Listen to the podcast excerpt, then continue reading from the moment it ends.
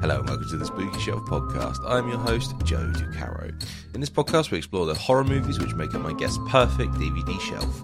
With all the streaming services available to us, I wanted to give my guests the opportunity to curate their ultimate horror DVD shelf with 13 titles which stand out to them as the best the genre has to offer. My guest today is Louise Blain, who you'll know from Evolution of Horror's Fresh Blood crew and the BBC series Sound of Gaming.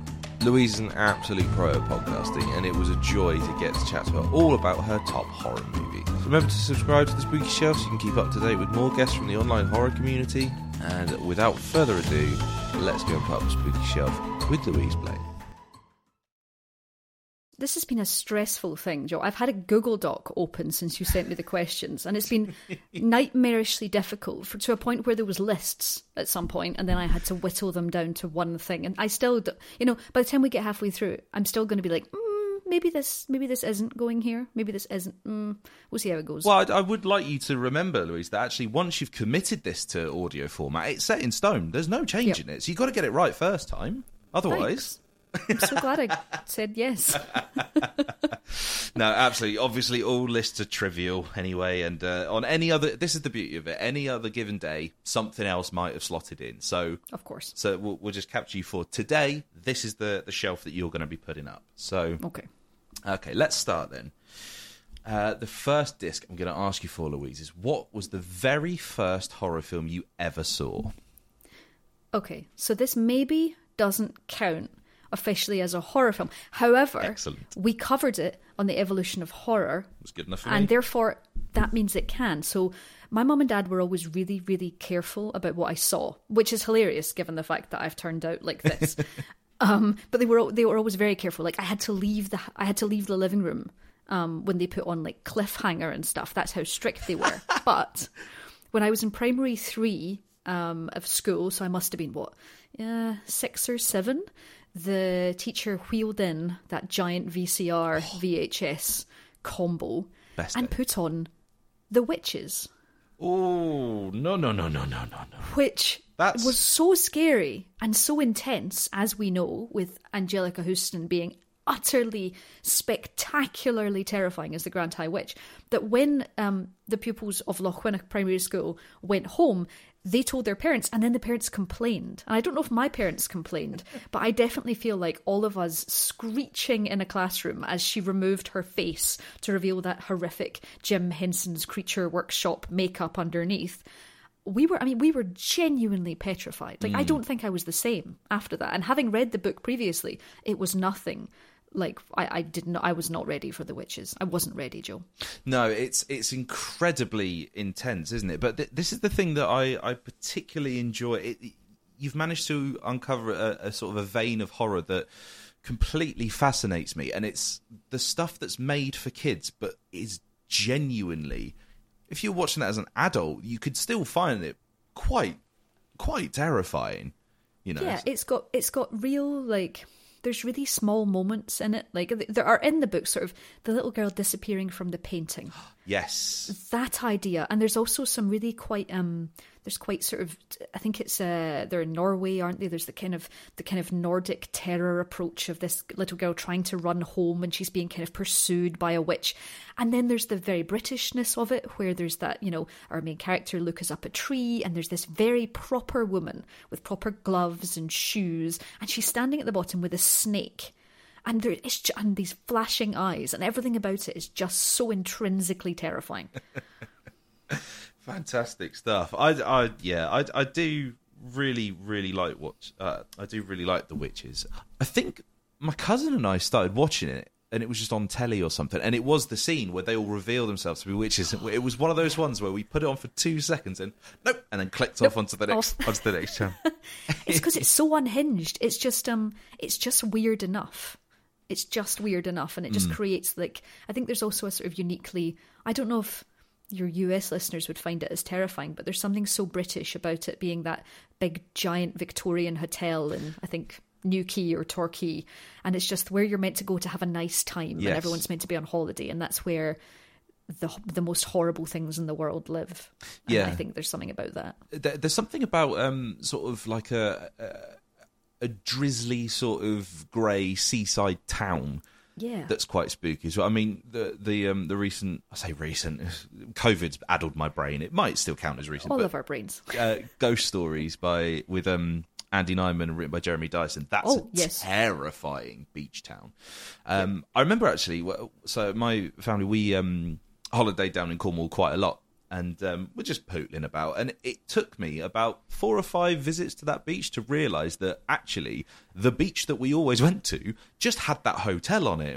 It's, the One new, of- it's Newquay. It is Newquay, isn't I, it? I Oh, think it is, yeah, horrible. Yeah, but oh my god, incredible stuff! It's just sitting there on a hill, just haunting your haunting your beach holidays, Joe. Yeah, I mean, oh Jesus Christ! Between that and the Woman in Black, I've I've told the story on the podcast before. The 1989 Woman in Black. That was my version of your story. That was the film that got wheeled out in my English class. Was uh, the um the Nigel Kneale Woman in Black, and oh, holy Oh, shit! So Terrifying. Yeah. I've only watched that quite recently. Um, Becky lent me the loaned me the DVD, and I was just genuinely horrified. it's it's awful. That's the one that gave me nightmares for like for months on end. So okay, the the witches, and that's am I right in thinking that's I, I don't have a, a, a Google open in front of me, but is that Nic Roeg? Tis. It is. It's so You know, just your just your Just- director of Don't Look Now directing a Roald Dahl adaptation. Incredible stuff. Okay, Louise, that is a fantastic first answer. Thanks very much. Let's move on then to your second, and this is probably my second favourite question that I ask. Um, which is the horror film that scared you the most? This is not an easy question. It's not, but that's why I like asking them. They call me the, Paxman of horror. They don't. No one calls me that. I just thought. They could try though, if you just keep saying it enough. Um, the film I think that scared me the most is the Blair Witch Project. Excellent. Okay, tell me about watching the Blair Witch Project. Why was it the Blair Witch that scared you so much? The Blair Witch scared me because I think it was maybe the first, or we actually sneaked in because it was ninety nine, wasn't it? And Yes. I still wasn't old enough to see it, and I think it was a fifteen. So again, we all went to the cinema, and what would happen was we would lie, and we would always just hope that the person would believe our age. Um, and it was one of those that I sneaked into. And I think the really the thing about the Blair Witch Project that just doesn't happen anymore is the fact that despite the fact that we knew it wasn't real, there was also the thing that it might be because the internet was just in its infancy doing that kind of virality thing. It had a website that was their real names and i'd never really understood how found footage worked. So i think despite the fact there was a big part of my brain that knew the blair witch project was fake hmm. found that was my first found footage movie and it completely it, it ignited a love for found footage which we will continue to, to talk about on this on this episode because the reality of the Blair Witch Project and the fact that it showed so little. I've always had a very vivid imagination, mm-hmm. and I used to live out in the countryside, and we used to go out walking and camping and do all these things. And all I actually needed was them saying, Do you hear that noise? And then straining your ears. Just straining them for the fact that you might hear something. Don't who knows what it is? Can you hear crying? Can you hear stones hitting off each other? By the time that third act, by the time they end up in that house in the Blair Witch Project, anything coming out of the darkness would have petrified me because mm. it was just so perfectly nightmarish and so the evil that lurked in those woods i don't think i've ever thought about anything as evil since because it was the evil that i created in my head. So nothing could be more terrifying than that. And i think that's one of those things that i think at the moment skinamarink is doing a worse job of because we have seen sort of grainy found footage that is not we need more than just you know gazes up at the ceiling. Mm. You know i think the blair witch gets it right and it errs in the direction of showing us human drama as opposed to trying to just depend on the fact some scary noises scare us because the blair witch project is really really intelligent i think. Absolutely, and I think it's. I I do wonder when we're going to see the likes of it again because I- I don't know if ever now there will ever be the question. Oh, is this real or not? Because we've had it before. We will always now just be like, well. Yeah. Obviously, it's not because there's certain things that are put in place to protect actors Yes, from dying. So- okay, so then explain to me how uh, how that fear manifested itself. You said that you know it was the most evil thing you could imagine. You've not imagined anything evil since. How did that fear then manifest? Was it sleepless nights? Was it paralysis, or what was it? That's the bit that really interests me. So that um I think you only see that you only need to see the horror film for 90 minutes, don't you? And then the best horror films kind of stay with us. Yes. Um, so it is the idea of what lurks in the dark and what lurks in the woods. Um, and I think, I mean, when it immediately manifested itself when I went home and I had to take the, we, we had a cat at the time and the cat lived in a garage kind of just away from the house. And I, as usual, I took the cat down to the garage and my dad waited for me behind a tree and jumped out from behind a tree. No. and I was not okay. I wasn't okay, Joe. But I think from then on, it was that idea of, I don't want to go camping. Just like people who watch Jaws far too young don't really mm. like that fe- feeling of when they go swimming, if they manage to get into the water at the beach, they don't like the feeling of going towards the beach because of what might be behind them. It was that entire idea of what's in the woods. I mean, I still get it. I mean, Scotland is magnificent and mm-hmm. covered in forests.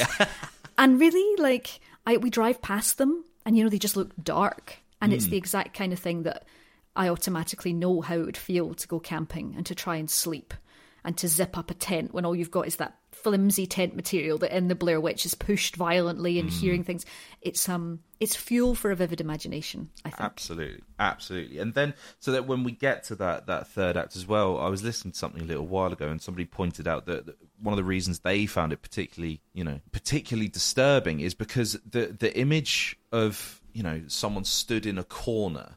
It almost looks like an image of abuse. Do you know what I mean? It looks like he's been told, right, you stand in the corner. He's like he's been really, really told off. So that that was what particularly freaked me out with the the Blair Witch was all, all that sort of stuff. But like you say, you know, absolutely masterful. I guess that was also a kind of that the corner thing was like a reward for the fact that when you saw it, You knew were listening to everything because you only heard that once. It's when- Someone one only said that once. Yeah, but that was all you needed and half the cinema was petrified and the other half's like Mm. what because they were maybe you know didn't hold as much stock in whatever that other person was saying but if you, sat gripped for that entire thing Mm. that payoff was dreadful and magnificent for your third disc, then, what is your favourite slasher movie? Is do there? you a- know the answer to this well, I, I'm wondering if the poster that's over your shoulder might give me a little bit of a hint. Yes, Um, uh, I have a stab poster behind me. But yes, my favourite slasher movie that I literally have tattooed on my body in the shape of a ghost face is Scream. Fantastic stuff. Okay, tell tell me about Scream. Why Scream your favourite in particular? Um, Scream for me was completely formative, uh, just in terms of my sort of horror journey, because really, if While the Witches might have been technically the first horror film, Scream was probably the first actual horror film, because again, we watched it in school at a lunchtime, again on that big stupid VCR machine thing, and I just never seen horror like it, and like. I feel like I'm repeating. We we um we did a Scream podcast called Hello Sidney, and I I think I talked about this extensively on there because it was just the idea that while at the same time it was great for people who'd obviously survived 70s and 80s slashers. So they were getting all the they were getting all the meta stuff. On the surface it was still a great horror film. It was still smart talking wicked teenagers um, being brutally murdered with a brilliant whodunit plot. And the fact that that was then surrounded by Wes Craven lovingly adding all these references meant that not only did I get a brilliant slasher, first slasher really, it meant I then got homework. Which Yeah, was exactly. to do so I worked back the way. So I watched Scream and then I worked back the way. And basically I don't think I don't think I would have the same love of horror if it hadn't been for hadn't been for watching that at such a sort of pivotal moment when Hmm. it must have been twelve. And actually straight after it Scream two came out in the cinema and we sneaked into the cinema to see Scream 2 at 12 and we sat down the front and it just felt so massively rebellious. But yeah, as a slasher movie with Sidney as a final girl, like all of that is just it's just perfect. And I think it's the film I've watched the most as well in terms of a comfort watch. It, it, I think it does. It does sort of bemuse non-horror fans when you, you explain to them how you know your comfort movies are watching people getting you know disemboweled or beheaded or you know something like that. Someone But- sent that meme to me the other day, which was when when your girlfriend tells you she's watching her comfort watch and it's literally like Billy covered in blood with his with a voice changer in front of him. It's like the comfort movie. here we are. We're back. Ah. we can all chill now. Yes. But yeah, but that's a hard.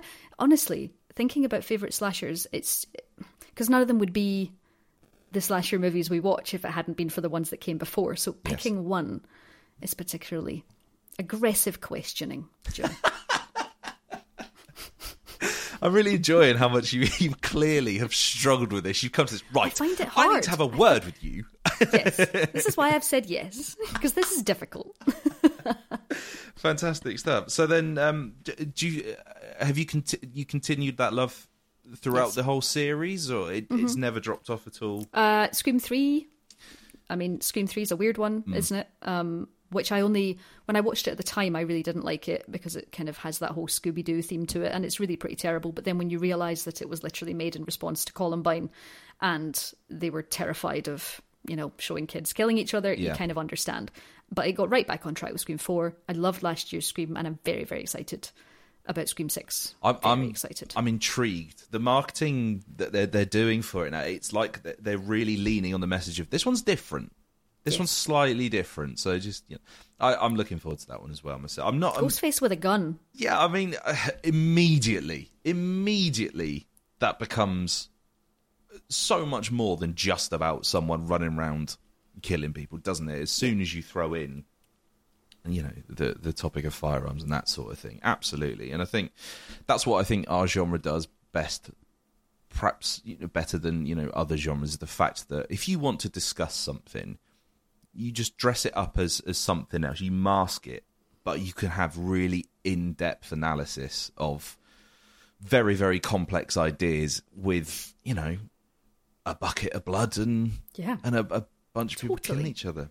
But uh, but yeah, absolutely, scream completely, completely understand that uh, that pick, and, uh, and I'm completely unsurprised to be completely honest, Louise. So that's fantastic. Good, I'm glad to be on brand. That's nice. I can be nice and predictable. Okay, let's move on to your favourite ghost or haunting horror movie. For this, I'm going to go with Stanley Kubrick's The Shining. Lovely stuff. It was close with The Conjuring. Very, very close. Really, that's that is fascinating. No which is a supernatural and possession movie, but it's it's too good. But The Shining is just. Um, I saw that. I When did I see it?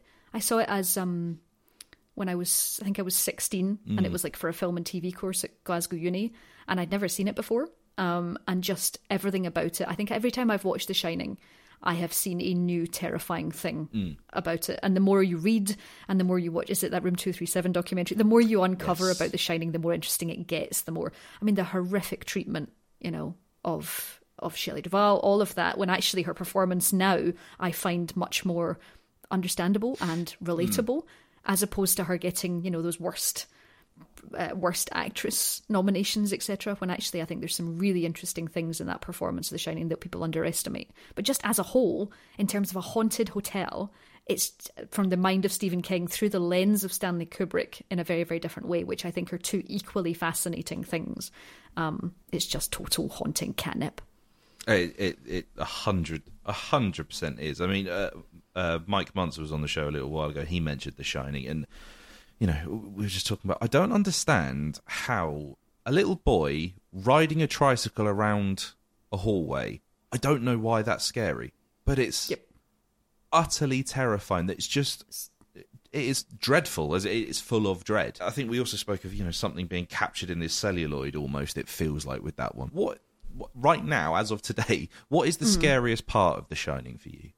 Uh, again, one of those dread sequences. So not the twins or not the tricycle, but what I'm thinking about is when he's looking over the the maze. He's looking over the the model of the maze, and uh, Danny and his mum are in the maze, and they're just having a nice time. and what they're actually, what we are feeling is the complete opposite of a nice time. And there's just such threat and doom. And you don't really know why it's ominous, but you know exactly why it's ominous at the same time. Um, and that's interesting. I purposefully didn't listen to Mike's spooky shelf. Uh, because I didn't want to know what he selected. Because sometimes Mike and I share a brain to the point where our very first conversation that we ever had in a little cupboard at the BFI was about The Shining, and it was my first time on Evolution of Horror, and we'd never met before that. And I think that is why we are now best friends Yeah. because it sounded like we were actually knew each other we were friends because we could talk about The Shining together. um, but yeah, it's such a it's some. I need to be in the mood to watch it. It's not a comfort watch, you know. It's still there's a still level of there's a level of madness in hmm. Jack Nicholson that I find exceptionally disturbing still. I need to be ready to watch The Shining. it, it is a very disturbing performance, but I think something that I mean, I'm you know, it's not an original thought, but the the novel of The Shining, it's a much more not controlled, but it's a much lengthier descent into madness, Yes. and you can see the stages. Whereas Jack Nicholson, as soon as he's driving the car, you're like, ah, he's a Oh, there's yeah, you're wrong. There's a wrong un. Yeah, there's a wrong. there's a wrong un. He's a wrong un. Yeah, yeah. There's a definite intensity, and we know that how awful it is. I mean, from that opening, from that opening music, and even the, the helicopter shot, it, everything about that is just sheer. Well, we were on the way to awfulness. Welcome to awfulness. Lovely stuff. Okay, so the the Shining's going on your shelf. What I'm going to do with the uh, the the DVD or the Blu-ray of, of The Shining for you, Louise, I'm going to put in a little flyer for The Conjuring, just like Thank oh, you. By the way, just check this out, and then behind that, little Polaroid of Mike Muncer going, "Hey, thumbs up." Lovely. Oh, I like this. Lovely. Maybe maybe Mike's maybe it's a Polaroid of Mike's face coming through the door of The oh yeah, he's you got. Actually, I think he has a couple of those. When Oh, he does his quizzes, I think he literally has that with Rih- with uh, poor Rihanna in the background. Yes, that's right. I was at Poor one. patient Rihanna. Yeah. Patient. oh, amazing. Fantastic. It's fine, they're married now. I can say. yeah, that. it's all right. It's, it's fine. It's fine. um, all right. Your fifth pick, then, Louise Blain. Uh, what is your favourite horror TV show? This was the easiest. It's Buffy the Vampire Slayer. Mm-hmm. Because why can it be anything else? Tell me about your relationship with Buffy. Um, Buffy, I watched at the time where I think everyone who basically built it into their personality watched it when I was a teenager. So when I was at school, uh, and I think you kind of understand exactly why the parallels between going to high school is literally full of demons.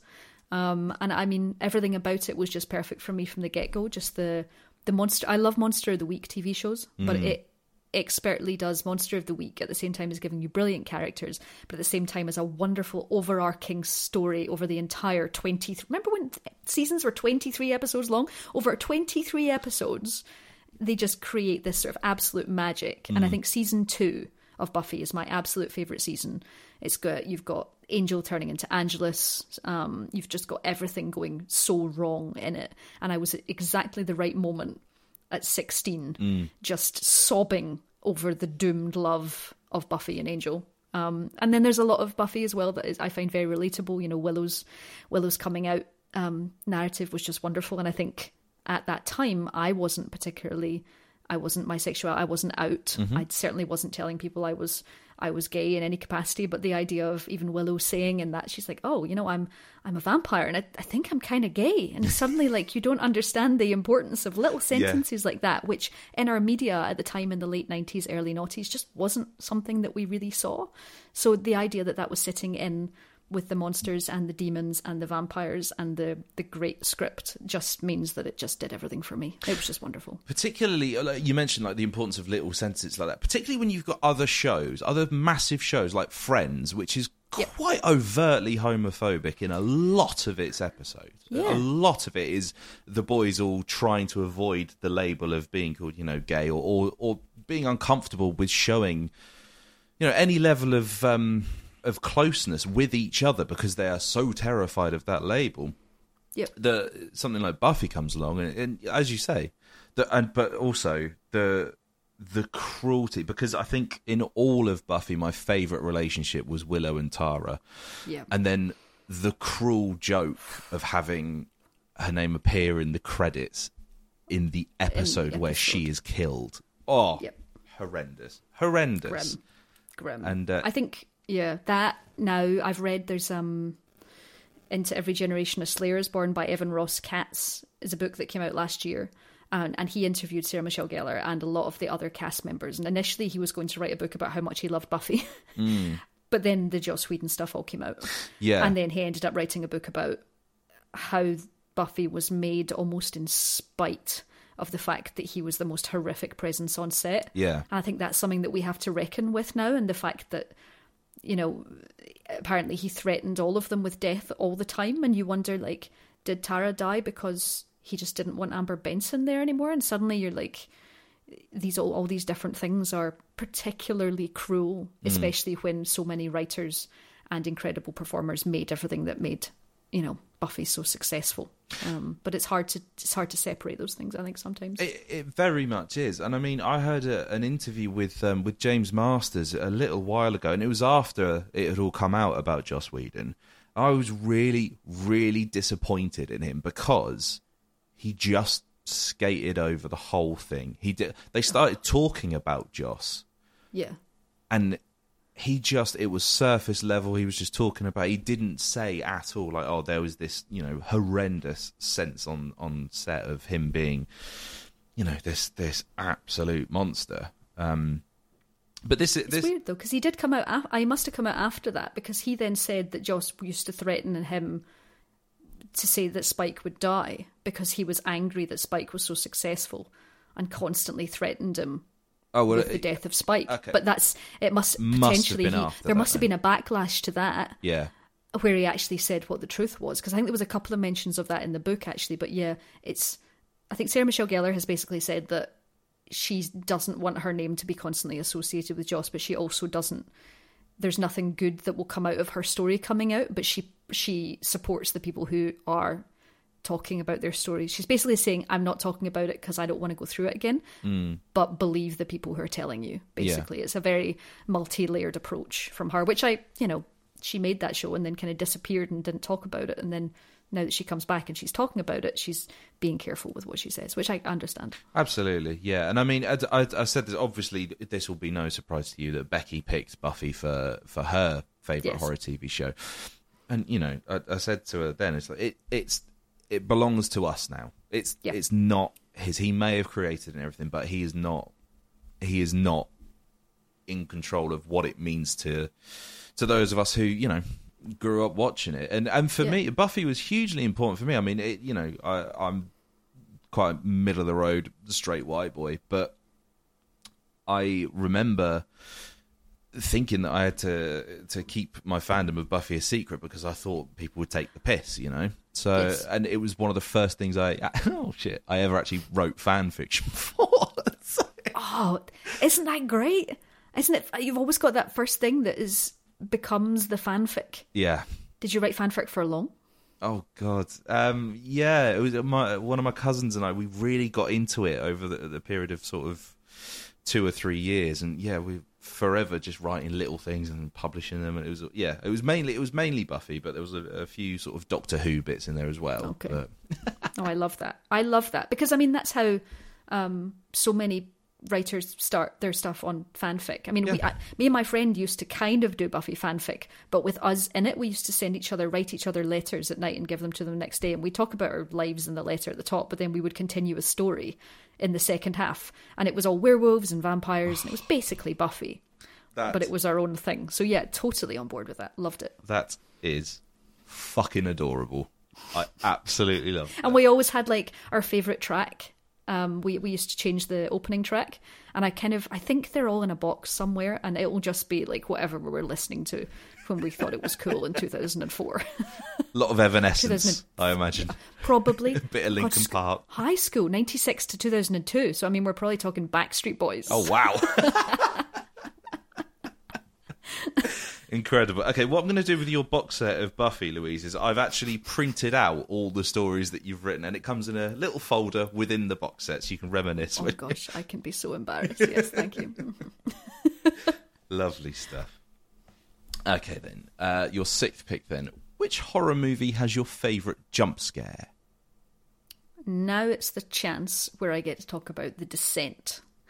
So, The Descent has my favourite jump scare. So, amongst the brilliance of the many layering of female friendships and drama and claustrophobia and horrific monsters, um, spoilers for The Descent incoming, there is a. Um, one of the women thinks she sees light. She ends up running down a corridor that's not really a corridor, it's more of a tiny pipe, and she tumbles through and lands broken on a pile of bones. When the other women all catch up, um, they realize that they are on a pile of bones, and in order to be able to see the things that they can start to hear scuttling in the dark, uh, they bring out their camera and turn on night vision, only to reveal that one of them is right behind our main girl, Sarah. And it is just It's cinematic perfection that absolutely annihilated me at the time, and I still just poise ready for it because it's so magnificent. It is a flawless, flawless scare, isn't it? I do. There, there I, I think I've said this on the on this podcast before, but there is something that I really wish hadn't happened beforehand, and it's when they're. I think it's just after they've crossed the chasm. You know, when they have to mm-hmm. sort of scramble across the the roof of the cave. I think it's just after that. One of them looks off into the distance and sees something scuttling away, and I was Yep, there's a scuttle. if you just didn't have that bit, there's Yeah. uh, so there is absolutely no mention at all of the the Griblies being down there. But who, who am I to tell Neil Marshall how to do stuff? Do you know what I mean? So I mean, you can tell him now. You, I wasn't going to say that, but bless him. I mean, that's the problem. The Descent is the Descent is absolutely my favorite horror movie, and yes, and I, I think I mean I watched um rewatched Dog Soldiers the other night, which is just magnificent as well. And then the Descent, and then there's just everything else. But um, It's- the Descent's magnificent. It is interesting, isn't it, that you have you know he makes one one film that's very much you know oh male friends fighting against supernatural beings, and then he makes another one that's about female friends fighting against supernatural beings and, and overcoming the things there. Do- Dog Soldiers does occupy an incredibly special place for me because I, it, it remains the only DVD I wore out. So That's I, amazing. I watched Dog Soldiers so many times when I was 13, 14, 15 and onwards that I, I burnt through You weren't. the DVD. Wow. Most people would, you know, when we were little, we'd burn through the VHS, and it would go all weird and all warped. Not the DVD. Let me tell you what happens when you burn through a DVD, Louise. Just lots of glitches. It's, Oh, it's really quite Just- uninspiring. Just a Oh, lot of okay. screen tear and, and bullshit. So I mean, I bet Dog Soldiers looks a little better with that. I mean, it's already pretty scuzzy, isn't it? Because they did that 4K remaster and they said they almost didn't do it because they almost couldn't find the film. Because if you can't find the film, you can't 4Kize anything. Hmm. But there's apparently some quite a small place in Los Angeles where everything lives, and they weren't sure if they could find it, and then they did find it, thankfully. So that's why you can now watch a 4K version and not wear it out, Joe. Well, you know, if I ever do get to have a chat with Neil Marshall, I will inform him that that is what I managed to do with a DVD. Um, Don't tell him what I said. no, I won't. I, Louise says hi. Uh, j- just hi. That's all she said. Just Um, sends you love. Okay, so you mentioned that the, the Descent is your favourite horror movie. Um, could you expand on why that might be? I think it's just it is those layers. I think it's the fact that every single one of them, you know, the relationships, the friendships, the intricacies of those relationships, and then even without the monsters, it would still be terrifying. Mm-hmm. You know, with with them just clambering into those, doing going bouldering for fun is just not. Is that's absolutely my idea of hell. Absolutely not. I'm not going underground because that's literally where the monsters live, and the idea that that is indeed where the monsters live. And they're just being this brilliantly thrilling, beautiful kind of gory apocalypse now esque hyper violent movie in there too. It's just it's just like a delicious layered trifle of terror. I'm a big fan. Put that on the poster. Yeah. delicious trifle. Delicious layered trifle. Five stars, no notes. yes. Excellent stuff. Um, Louise, we arrive at my favourite question that I ask my guests. Um, which horror movie had the most? And this, uh, I will say this: this is deliberately vague. Which horror movie had the most emotional effect on you? So I was thinking, and I really hope Becky didn't mention it, but we watched a film at Fright Fest last year. We watched Next Exit. Did she do it? Is this what she did? No, no. I thought. She, okay, so I, I'll tell you. I'll tell you afterwards what, what Becky's pick for this was because Okay, it was 'cause I- incredible. But Yeah, because I purposefully didn't listen. I was just like, I can't, I can't listen to what the rest of the fresh. And now I can listen to them all. Um, but I chose Next Exit, which is, I think it is available now in in the UK. Uh, it's Mali Elfman's um, directorial debut, and it's less of a horror movie and more of a sort of horror adjacent movie where um, Karen Gillan plays a kind of Elizabeth Holmes esque uh, doctor who's discovered the existence of the afterlife.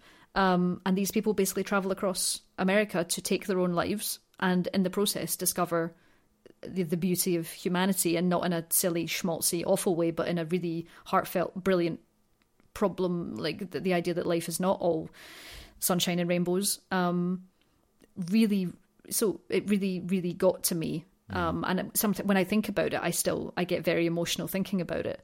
And I, did- you know, over the years, I've watched so many horror films that have really got me in the gut for many various reasons. Um, I was also thinking about the Final Girls, which I found particularly sweet for being a horror comedy.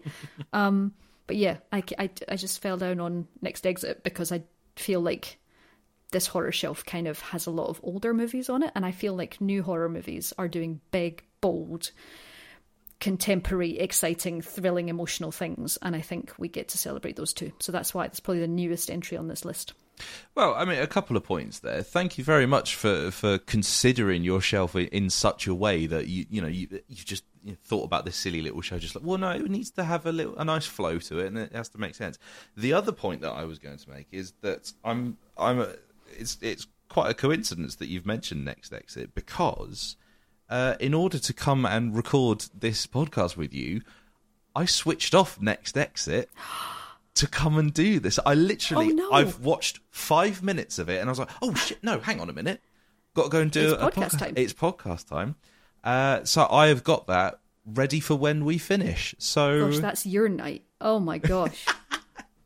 um, it's it's Rahul Kohli as well, isn't it? Is Yes. in Next Exit, Yeah, who is yeah, yeah. he's fast become uh, a hero of mine, and I mean, regular listeners will know that I, I have dubbed Midnight Mass as, and it's taken a lot for me to consider this, but Midnight Mass is the best story I've ever had told to me. The Midnight Mass is the best thing I've ever seen. So I will now. I saw. Yes, I saw you talking to Mike about this. Yes. That's it, right? So in in and in every episode, I do thank Mike Flanagan and Rahul Kohli because in the vain attempt that if they ever do come and speak to me about you know the spooky shelf, it looks like I knew what I was doing in getting there. Of course you uh, knew. Of course. But no, that's amazing. I'm going to be watching Next Exit soon, so Yes, and yes, hopefully you're not as emotionally annihilated as you were at, by the end of Midnight Mass. well, I mean, I, I would welcome that to be honest. I, I It's have, I Wonderful. yeah, I love having a good old cry. I cry, I cry at a fucking Pampers advert. I cry at the drop of a hat, Louis. Oh, so- you're gonna. You, yep. Okay.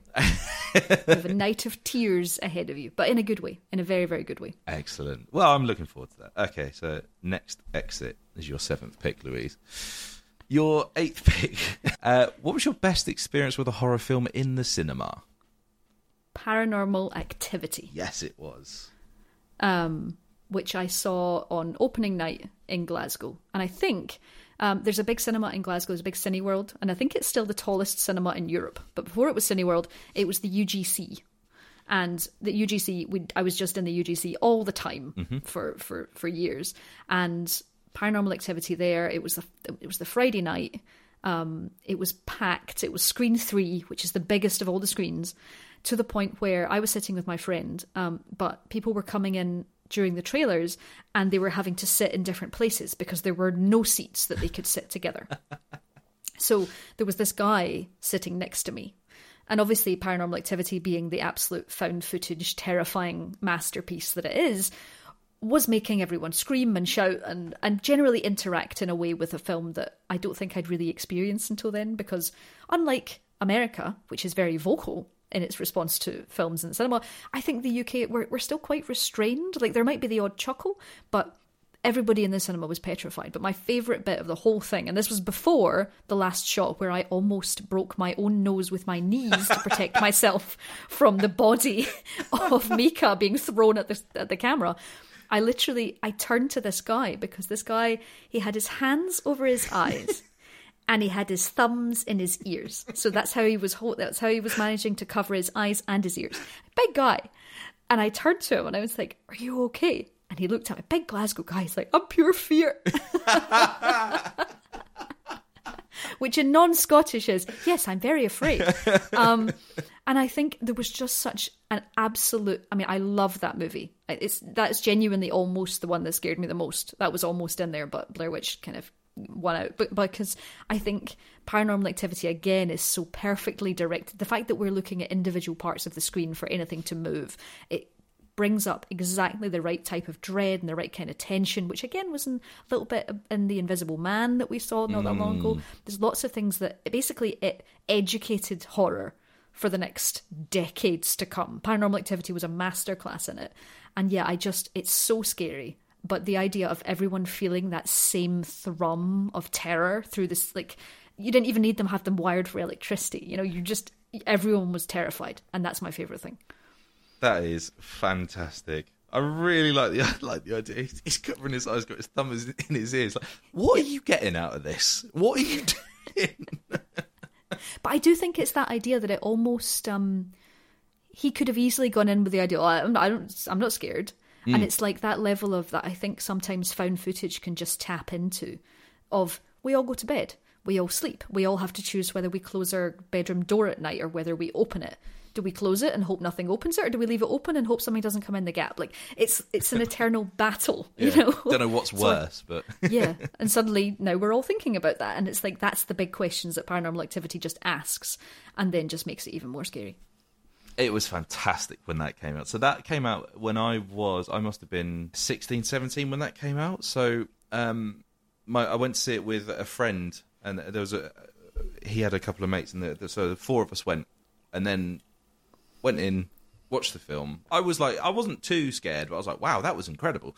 We got back to his, and then he started trying to muck around, like he was going, oh, Oh. something's going on over there, and then, but it, it culminated with him trying to prank us, but then he just went, oh fuck, I've really scared myself. scared himself i love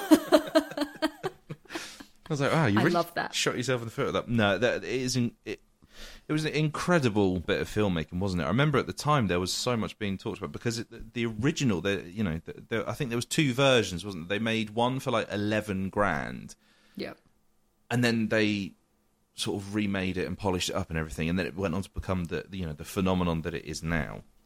Um, do you think it, it kept up with the sequels at all? Have you have you seen all of the sequels? i've seen i think i've seen all the sequels and i think i feel like the odd numbers were good so i didn't love paranormal activity 2 but i really liked 3 Hmm. and the one that tried to use the xbox Oh was my God. hilarious because who the hell was using the Kinect? But Paranormal Activity managed it, and there was the one with the, the pool hoover, the pool cleaner as well. So Yes. there's some highlights of the sequels, and I watched the most recent one, which I feel was um, not meant to be a Paranormal Activity movie, and they just kind of stuck the Paranormal Activity name on it, a bit like when they did that with Cloverfield. Mm. It wasn't that great. Um, I guess they were kind of law of diminishing returns on most of those sequels. But I liked the idea that they, for at least for the numbered ones, they tried to keep it to the same storyline, which was cool. So Katie rocked up a few times, and I think hmm. that's admirable. I think I've literally seen the first three, but maybe the fourth one as well. But there's one where the the, the guy manages to go through like another dimension, and then he ends up being the ghost from the first one or The ghost dimension, I think. That's right, I think that's the ghost. Yeah, That's- bizarre and strange. I think that's genuinely quite cool. It's like in a Final Destination, you know, the, the last one where it Yes. turns Oh, out that so it's set before the original. So I, Well, funnily enough, funnily enough, that would be a perfect segue into your next question, Joe. All right then. Uh, number nine. What's the most underrated horror film? I've got an idea what you might say. Go on. oh, actually, no. I, I got I got distracted by the last. Oh, no. no, no, never mind. This a is- future one. I just teased a future That- a future question. I, I- you know, I got ahead of myself. Um, that was slick podcasting. yes, that's why I'm a pro. No one will notice. It's fine. Um, my most underrated horror film is John Carpenter's In the Mouth of Madness. oh, there's a shout. Because why doesn't everyone talk about that in the same way that they talk about Halloween and all his other stuff? Because it's brilliant and it has Sam Neill in it. Mm-hmm. And it was completely inspired by the work of Stephen King. So that's why it's literally Sutter Kane is creating a horrific eldritch village of fictional awfulness and Sam Neill goes off to find it. And it's I love it. I love it. And it's not I think it's I've rewatched it like a stack of times. Initially I thought it was maybe just because this is a this is a showing my age. I accidentally recorded it on a long play video after Clueless. and that's how I found In the Mouth of Madness. But I love it. It's a great movie. Proper, brilliant cosmic horror, properly scary at points. Sam Neill chewing up the scenery. Um, and just the idea of um, all the covers are quite Stephen King esque. Um, but yeah, I love it. I, I think it, it's quite difficult. I think to.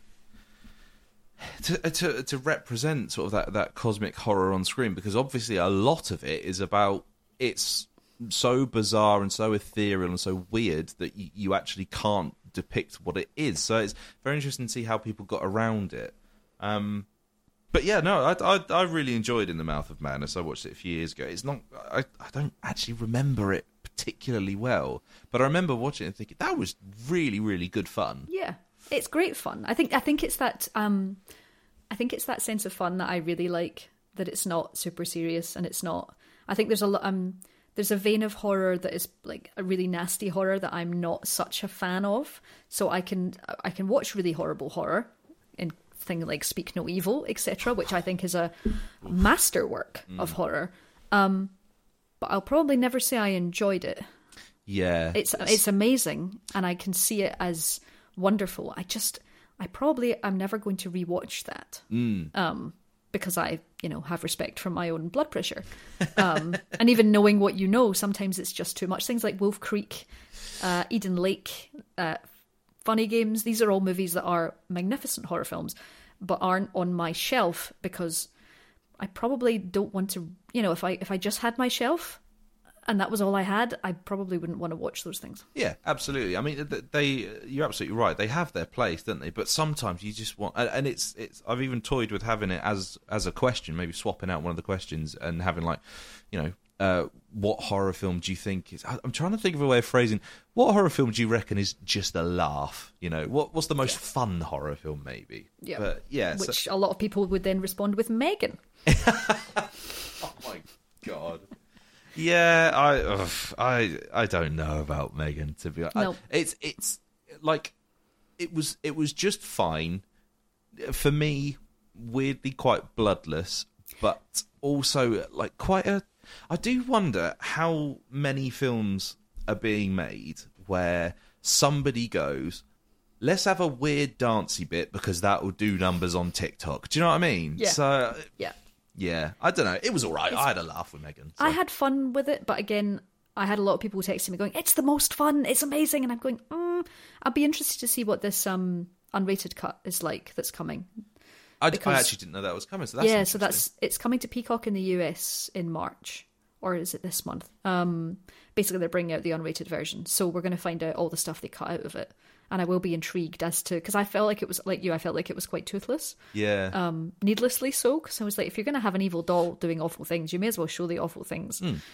Um, but yes, so I'll be intrigued to see how how that goes. Particularly pairing that up with the TikTok thing. I mean, like TikTok's massive amongst you know teenagers doing dance crazes and stuff. And if you take out the blood, it can go to a younger audience. So the the weird cynical part of my brain's like, well, I don't know. Maybe it's it's someone's entry level horror, you know. Like, and Yes. I, I give a lot of films the benefit of the doubt when they're like that because it's, well, that could be someone's, you know, Fisher Price, my first horror movie. Do you know what I mean? For sure. In the Mouth of Madness, is this the one where there's a scene where Sam Neill is chased down like a sort of tunnel by all manner of weird, grizzly Yes. creatures? Yeah, I remember enjoying that one. That was really, really good. Um, okay, so In the Mouth of Madness, fantastic stuff. Uh, what I'm going to do, Louise, I might actually deviate ever so slightly because, um, given that you are gracing the podcast uh, with your presence, I'm going to ask you for something that I have not asked you to prepare for. So you might have to think on your feet with this one. Do you have a favourite horror game? Uh, yes. Um, I haven't. Mm, okay, yes. So I think the favorite horror game that I tend to go to, rather than the sort of OG Silent Hills, etc., because people want to be able to play it, is uh, Layers of Fear. Um, which is a single player psychological horror set in the house of an artist who is mad.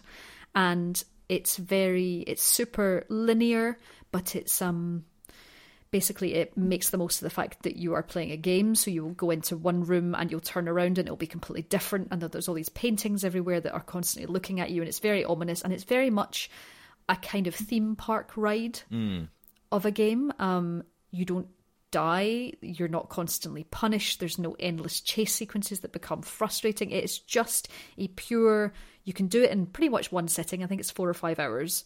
Um, and it's a great chunk of really fun horror. And there's some cheesy bits in it. There's some good jump scares in it, and it's a proper interesting ride. And mm. that's one of my that is absolutely one of my favorite horror games. I, I've not played Layers of Fear, but I have heard, you know, I've seen a lot of stuff about it. It does look really, really interesting, but I, I do wonder if it's in the category of stuff that's like too scary to play for me. Because, you know, I, quite happily, you know, I've gone through like Outlast, and my wife and I, we sit through. Oh, if you did Outlast, you can do Layers of Fear. Oh, okay. Outlast is it a go. oh Outlast. I found Outlast terrifying. You can definitely do Layers of Fear. Like it's not it's not mega super scary. Like it's not PT, which I Okay. find magnificently scary Yes. and perfect. Um, but it's it's just good fun, solid horror that I really enjoy. So yeah, get that if you can. Honestly, Outlast scared the hell out of me. So I'd, I'd actually forgotten this until I mentioned it, but Outlast was a game that so I, I got my uh, my gaming PC in 2014, and um, my in-laws they're they're very good at um, sort of sitting through it and watching a game being played. So it would come to like the weekend, and I would lug my big old gaming PC. We'd plug it into their telly in their uh-huh. lounge, and we would all spend the evening just playing Outlast. And let me tell you, that's an odd one to play with your mother-in-law. Oh yeah. Oh, I bet. wow. But also, I think playing horror games like that is the best possible way to play horror games because people will. Everyone's scared. Everyone's reacting. People are either passing the controller or they're backseat horror gaming you, telling you that hide under there. No, what are you doing that for? Don't run that way. And then it creates that sort of party atmosphere Yes. rather than sometimes when you're playing a horror game and you've got your headphones on and it's all a bit much and they hmm. feel like the the thing you can do to sort of gently crank down the tension slightly is just take your headphone off a little Yeah, bit just off one just, ear. just just off one ear just be like everything's fine everything's okay so yeah i'm quite jealous of that because sometimes when i play horror games it's just me. Um, Uh, that that's when it yeah I I'll quite happily watch any horror movie um apart from Martyrs. But any like games definitely affect me more. We did we did once so my um my wife's grandmother had a bit of land that we used to use when we were teenagers for like sleepovers and stuff so like we'd go and set up camp we'd literally set up tents and stuff in this little orchard around around um, the bottom of our garden and um, there was a, a lean-to that we were all one night we were sat under i had a, a crappy laptop and me and my friend Dan and my wife, we were sat there in the woods on this laptop playing through Amnesia. And you're absolutely right with the party atmosphere. That was absolutely brilliant fun. That was kind of heartily recommend playing video games out in the woods. oh wow was it amnesia the dark descent Was that yes, yeah, that was Yeah, the one. wow. yeah, Yeah. that was great. I've reviewed um I want to say Rebirth a couple of years ago. Oh yeah, yeah. And some of that it. was interesting, some of it less so. Um I feel like I feel like those experiences haven't really aged particularly well because we have a much lower tolerance because we just don't want to be frustrated and that's my big thing with horror games is Mm. I don't want to die repeatedly because you're just going to delete any tension that I've created. So that's why I'd love to play things like Soma on story mode. Mm.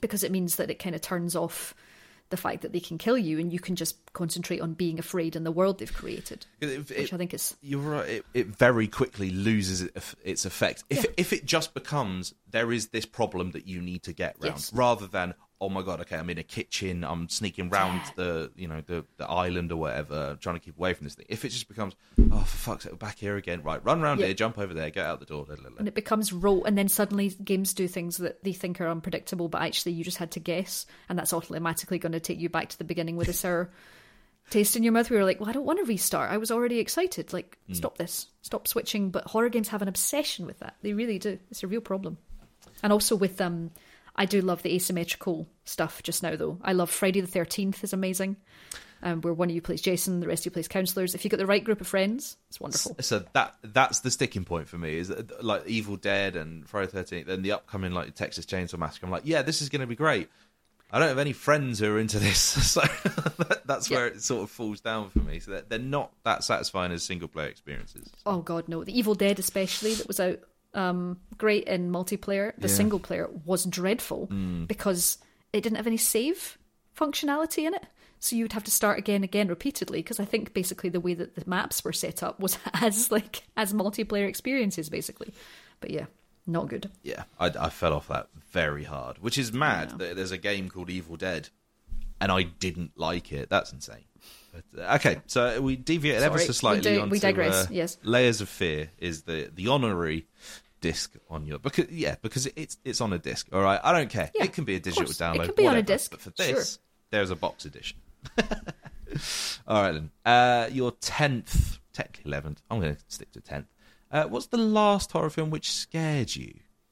So this is hard because do you mean like the most recent one or the most recent one I watched that scared me? Uh, the, the last one you watched, let's say, that scared Okay, you. the, I most re- recent. I was watching uh for Shyamalanuary for Mike for Patreon. That's a mouthful, isn't Um, it? yeah, it is. We only said it the once.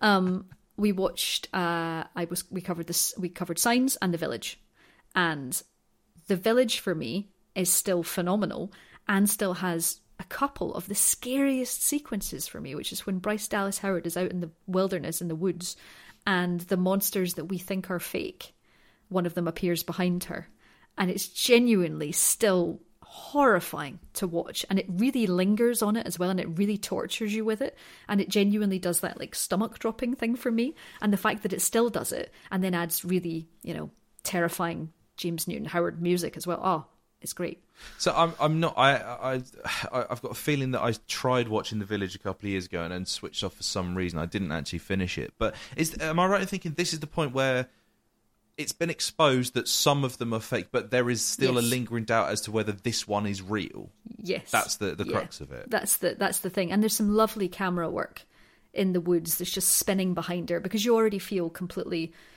sort of bereft for her, this poor blind girl making her way through the woods and the men have they've left her behind. And um it's just her. And you think that all she would have to worry about is, you know, the normal things that would be in the woods, but the idea that there is the idea that there is a monster and that it's come to find her and she doesn't know it's there. Is just there's some you know Shyamalan after that did some sort of questionable movies but you know the village in many ways it's not perfect. We talk about a lot of its problems in the podcast but um there's some really scary stuff in there. Um and it's quite reassuring to watch that and go that's still scary. That's still absolutely terrifying. That I get goosebumps thinking about it. As as much as Shyamalan, like you say, he went on to do some questionable stuff. I, generally speaking, I will always give him a look because he's me too I, his heart's in the right place. Absolutely, I would Yeah. much rather see someone swinging for the fences and completely miss than Yeah. just try and do something a bit middle of the road. yeah Uh, all right, yeah, cool. The village, then. I mean, obviously, that's probably the one that's going to change the most yes uh, in your on your shelf. Uh, Because right. I was thinking like the latest new one was um probably Nope. There was one scene in Nope that really scared me. Oh, let's talk about that very quickly then. What what was the scene in Nope which got you? Um, the scene where the thing is above the house, Yes. um, genuinely. Again, we were talking about its similarity with signs of how it's such an isolated thing that's focused on such a small group of people. It's not like entire buildings being annihilated by aliens. It's one. It's you know people in a house being attacked by a horrible thing in the sky and we don't know what it is. And it's so unpredictable. And you know Jordan Peele does such an incredible job of making it so vast mm. and huge and making people feel small and making the house feel tiny. But this force is vindictive and wants something and all of that combined to make that. I genuinely I was really surprised by exactly how how much it affected me because I didn't expect it to. Mm, absolutely. Yeah, when you think of sort of aliens, generally they're not the scariest Nah, things. But no, he made it scary. I feel like Nope is probably a film that I admire more than love or enjoyed because Get Out, I think, is perfect. Yes, it is. Us, for the flaws that it has, I adored Us. It was one of the best times I've had in the cinema. And then Nope, I was like, I I totally see what you're going for. I totally get it. Just not for me. So it's one I can absolutely, you know, see the see the wizardry of it, but still be like, just didn't just didn't quite catch for me, which is a shame. Your eleventh disc, then, Louise. Mm-hmm. What's the best death or kill you've seen in a horror movie? Go on, you're laughing, so this is good. So my favorite horror movie death um, is from Final Destination Three. I had to decide between Final Destination Five, which has a gymnastics, or Four, and it has a gymnastics based kill. But the Final Destination Three sunbed sequence is my favorite because, and it's not because I mean it's it's it's horrible. It's two young women topless, dancing to roller coaster in a sunbed in a sun, uh, tanning salon, and horrific things happen around them to make things overheat, things melt, uh, and then a giant piece of wood arrives down a shelf and pins the sunbed tops down so they they roast in there, and it's horrible. But the reason that it's my favourite death is because it has my favourite graphic match in all of cinema, which is the top down shot of the two sunbeds next to each other, cutting to the two coffins next to each other at the oh. funeral. And it is just oh. perfect. It's just perfect. No notes. Perfect. Because it's it's the exact uh, sort of representation of why death in cinema and death in horror particularly can be as funny as it is Yeah. horrifying and it's the understanding of tone and it's that expert understanding of tone which is why we can roar with laughter when rip throats are ripped out and people are squished and smooshed and eyes pop because it's inherently funny. And that's what final destination as a series turns into an art form but why i particularly mm-hmm. enjoy that one. Because on its you know essentially it's quite brutal and it's horrible but at the same time it's it, it's comedic and hilarious and you know so it's caricature That's the thing, isn't it? It a hundred those films really a hundred percent understand that you know it, the setup for jump scares and jokes are the same thing. It's you know Yeah. you've got a, a you establish a pattern, and then you you either deviate. You know, it's the two things make people laugh: it's surprise or familiarity. So you either go, okay, yeah, it's, it's going to be this that gets them, or it goes, oh no, it's completely different. It's this It's that this. gets, and oh, it's bas It's like um.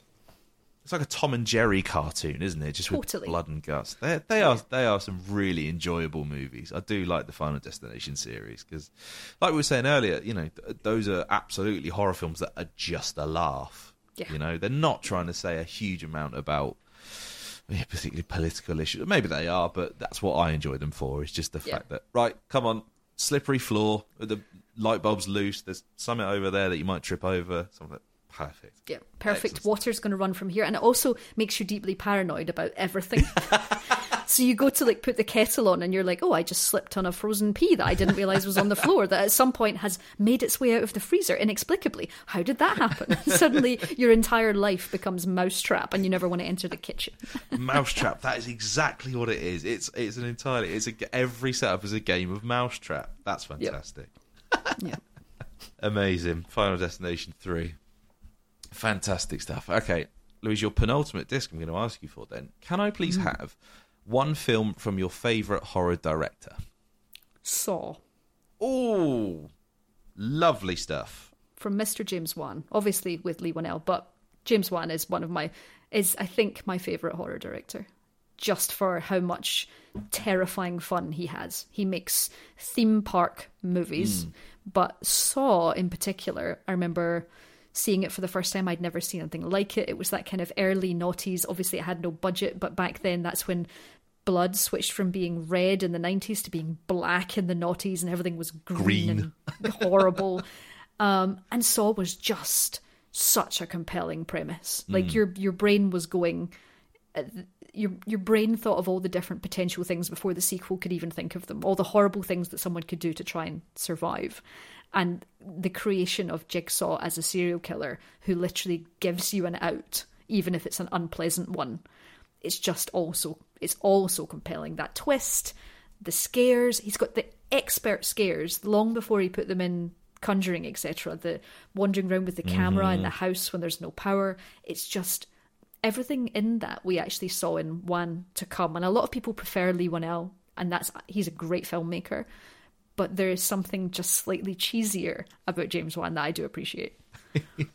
It it really is a, a it, it really is a perfect movie. I think so. Like for, for regardless of what it went on to be and how it tried this sort of labyrinthine plot of trying to tie up all the loose ends. Of just get rid of that. Just give us a lockbox puzzle. Yep. Lovely bit of gore, good scares, an amazing twist, an incredible score as well. The Oh yeah, you know, it, I, I was going to call it a theme tune, but you know, just that. That's what that was my ringtone for years. That was I absolutely adored that. that shows your age. And we used to have the ringtones. fact that ringtones used to remember be a we thing. used to remember we used to pay for ringtones. Now my phone hasn't rung for about five years. Yeah. Now everyone's ringtone is just. Silent, endlessly silent. If my phone makes a noise, I'm upset. I'm embarrassed. Like, oh god, No more crazy frog. showing your age. Jesus, crazy frog. Bloody hell, that was. A I've already shown my age. This entire this entire list is my age, unfortunately. I, I, I'm due a rewatch of Saw actually because like, even even the sequel, I th- it is the sequel, isn't it? That does the it it, ha- it plays the trick of you think you're seeing the events happening concurrently, and Time- actually it's yeah, happened. time twist. Mm. So Yeah. that I, I really enjoyed that sort. of That thing. wasn't meant to be a Saw movie. Whoever it was wrote that, pitched it as something else, and then it got turned into a Saw movie. But like, I love the um. I mean, even though some of the sequels are terrible, mm. most of the sequels are terrible. I love the fact that they went with that absurd plot. Mm. I love the fact that they tried to continue it. They didn't just do one at a time. I love the fact that they foolishly cast two men that look pretty much exactly the Yeah, same. they do. Um, detectives Hoffman and someone else. They're all like cheap sliced alone. The casting director clearly has a very specific look for the men that they go for.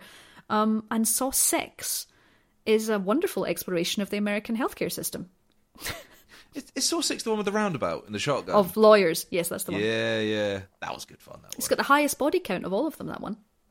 P- because of that roundabout, I think. yeah, yeah. There's immediately there's six or seven on there. yeah, so- yeah, it's done.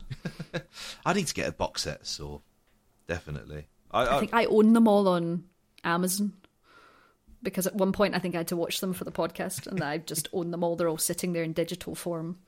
did you ever play either of the Saw video games at all? Yes. Are they are they shit? Are they shiters? Well, it was PS3 Yeah. that Saw the initial Saw one was on, but I um I have one of my favorite horror video game memories is from playing Saw, and it's in the game they had it so that if you went through a door. There was a there was a shotgun trap above the door, so when you opened the door, the shotgun would go off. And the way to get around that was you had to do a QTE, so a quick time event. You had to press a button to stop yourself having your head, you know, blown up. But I had gone through a few of these doors, but then I pushed through a door and then I sneezed IRL and my fake head blew up. Which was just the most like, what just happened? Did that thing where you close your eyes, if you don't close your eyes, your head blows? Did that just happen in the It was a very odd six seconds before I realised that I just missed a QTE. you sneeze with your eye open, and suddenly it's all gone scanners. That's incredible. But yeah, I, I only played. I think there was there must have been another one, but I only played that one, and it wasn't particularly good. And PS3, you can just imagine how ugly it was. Yeah, lots of browns and greys and Yeah. yeah. Uh, we've come to your final disc, Louise. Um, what's your favourite horror film from the last five years? Host. Correct. Good. I'm glad. no notes. Done. That's it. it was lovely. Thanks so much for having me, Joe. See you later. Have a lovely night watching Next Exit. Uh, like and subscribe. Uh, tell me about Host and tell me how it's is- perfect. Host is perfect because yet again we've got another me talking about another found footage movie, but this time obviously it was set on Zoom, where our entire lives by this point in 2020 were on Zoom, and it makes the most. It doesn't do anything super new, but it makes the most of everything that we've ever seen before, and it makes the most of the technology. I think mm-hmm. that's my favorite thing. Of we'd become used to the punctuation of having a Zoom call and whether that was someone having a background or someone doing a certain thing or changing their name or coming in and out or being on mute and all of these things, it basically tapped into our behaviors at that time and manipulated every single one of our fears using that with a very simple thing of well everything's going to go wrong and you've got these individual windows each of which will take turns to disappear in some way. So it's a beautiful structure. It's genuinely terrifying. It makes the most of everything we were afraid of and it's under an hour long because rob savage and jed shepherd and uh, gemma understand entirely um, what's so what's so terrifying about short concise horror. Absolutely, it's the. I don't know about you, Louise, but I'm, I'm probably the, the the biggest horror fan that most people I know know. So like my parents and family members and that sort of thing. And Host is the one thing I was like, okay, I know you don't get why I like all this scary shit, but just go and watch this because this is a perfect example of capturing contemporary worries and concerns and just going, we're going to fuck with you with this now. Yeah. Um, yeah, I, it's it, it gives me a headache to think about how editing it must have been. Yeah. Um, but yeah, I, I listened to a, an interview. I think it was with Jed Shepherd, and he said they literally they from the off. You know, he texted Rob saying Zoom seance, and then after that, they went through every single feature on Zoom. And as you say, we're all Yep. you know uh, complete understanding of the grammar of Zoom and everything. And they were like, right, we'll just base scares off of off all of those um, features. It's it's stunning. It's absolutely stunning. I do wonder because generally speaking, if there's a, a a horror movie which discusses a new technology, typically I think they age quite poorly quite quickly. Mm. But I feel like Host is probably going to stick around for you know for for the foreseeable because we're still going to have video calls and that sort of thing, aren't we? Going Yes. forward, we are currently still on Zoom. right now, you and I, Yeah. right at this very moment we are on zoom and i think um yes well tech stuff can age things but sometimes we still kind of look at it with well that was the tech at the time. And i think there is enough i think there is enough to be afraid of in host um that that kind of transcends its technology as well. Yeah, just yeah absolutely. And I think actually, just to touch it, this was something a, point I wanted to make earlier, but I realised that we just got caught up and, and I just didn't get a chance to make it. Is the fact that um, the fact that it all takes place on one Zoom call, it kind of excuses something like a, a, a sort of a flaw or an issue with found footage that it's well, it's not a flaw, but it's just a, a, strange point I like pointing out is that generally with found footage, what you're watching, someone's edited that. Like in the Yep. fiction of the universe, someone's gone. I don't know what to do here. Just put all this together. and, Yeah, and someone's turned it into fucked. a documentary, which is sometimes what I um. Although some movies then add this sort of extra meta element to that, where part of you're watching it is the documentary, Hmm. but then part of it is somehow something that was then found. So I think Hell House LLC does it. Like I love Hell House, and it's initially a documentary. She says hit her microphone. Initially a documentary, but then you then follow the documentary filmmakers Ah, okay. into the house. Yeah, that, that's one that's been on my list layers. for. A, yeah, it's been on my list for a while. That one, but uh, that's one that I regularly see coming up in like you know scariest horror movie sort of. It was almost in my underrated because it's Oh, still fantastic. the sequels are not great. No, okay. but um, the original is the original is really good, and then in the introduction, like it manages to do that again, that building dread thing where it's just a queue of people uh, waiting to go into a haunted house experience, but there's like a palpable feeling Mm. of what's going to go wrong in there. See, I think it's very relatable. that's that's possibly going to resonate with me quite a lot because um, I once for my wife's birthday took her to a um, an escape room that was horror themed, Uh-huh. uh, and then I. I've I've told this story on I think on previous episodes of this, uh, but if not, I've told this story certainly on the episode of Hardcore Listing that I appeared on um, with Stu and Chris, um, and yeah, it basically culminates in me getting so scared I had to tap out and I started crying because I was so scared. So, it's Hmm. I very it. funny. Like I can get laugh it. now. No, but, I get just- it. No, they're scary. They they are they are scary and they are overwhelming. And when we have a certain, especially horror brain, Mm. it's also far more. It's far more effective because we understand the language of that they're in. I mean, I find them completely unbearable, Mm. um, and I've had to do quite a lot for work. I had to do a zombie shopping mall in Reading, which I found very upsetting and scary. I had to do for I think promotion for there's a VR game called Arizona Sunshine, Yes.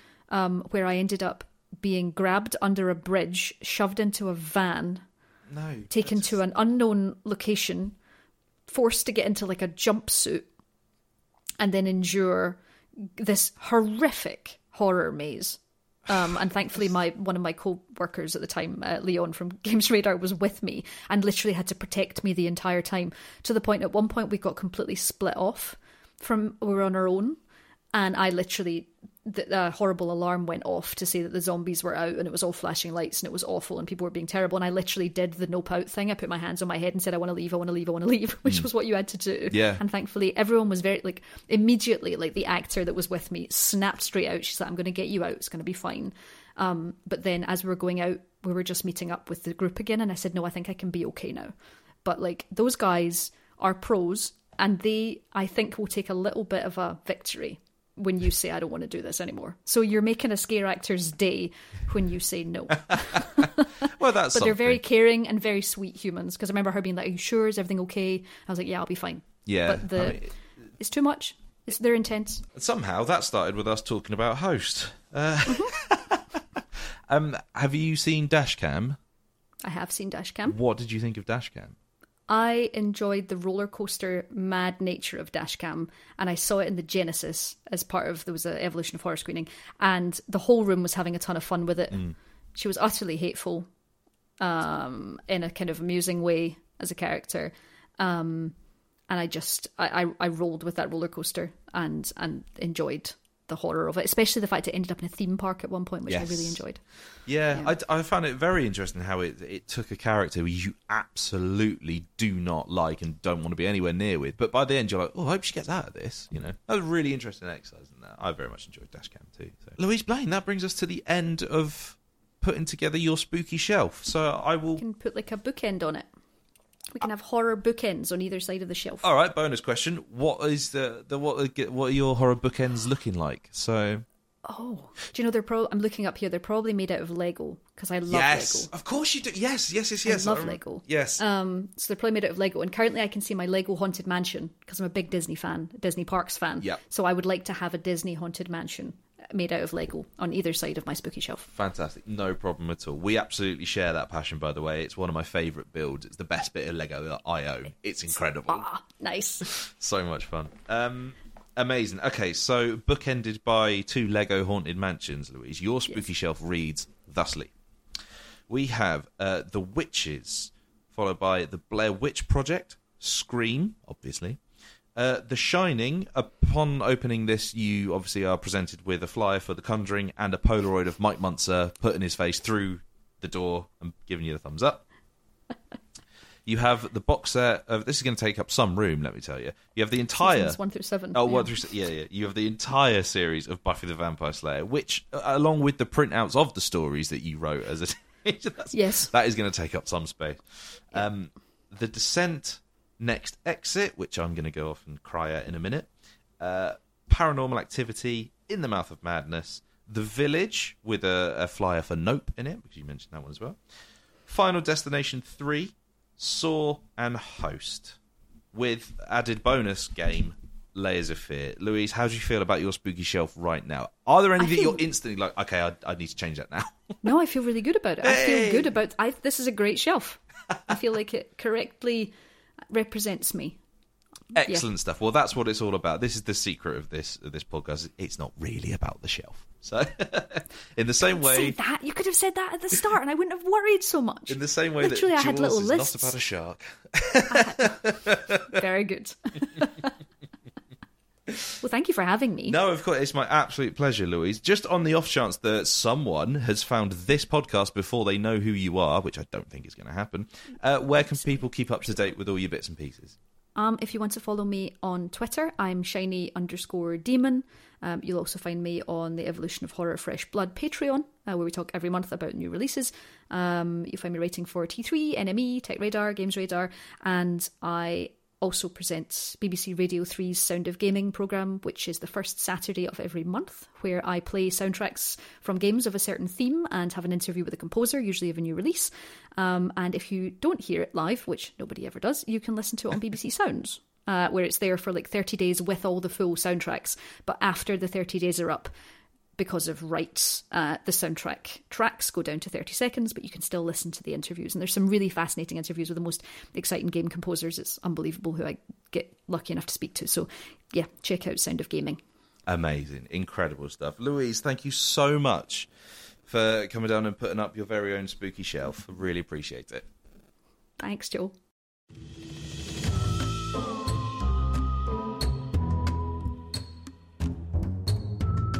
There you go. That was Louise Blain on the Spooky Shelf podcast, and that completes my collection of the Fresh Blood game. Remember to subscribe to the Spooky Shelf wherever you get your pods. You can find me at Spooky Shelf Podcast on Instagram or at Joe Ducarreaux. Next week there might not actually be an episode of the Spooky Shelf. I'm turning 30 next Thursday, and I'm being whisked away on holiday by my wife. I don't know where I'm going. I don't know when I'm coming back. um, so there may be an opportunity for me to sort out all the editing and everything, um, but there might not be an episode next week, just to give you a quick warning. Uh, thanks very much, as always, to Cosmic Initiative for creating the incredible photography and the artwork for this podcast, and Rahul Kohli and Mike Flanagan, who will one day be recording their very own Spooky Shelf, I'm sure. Have a lovely week, and see you next time on the Spooky Shelf podcast.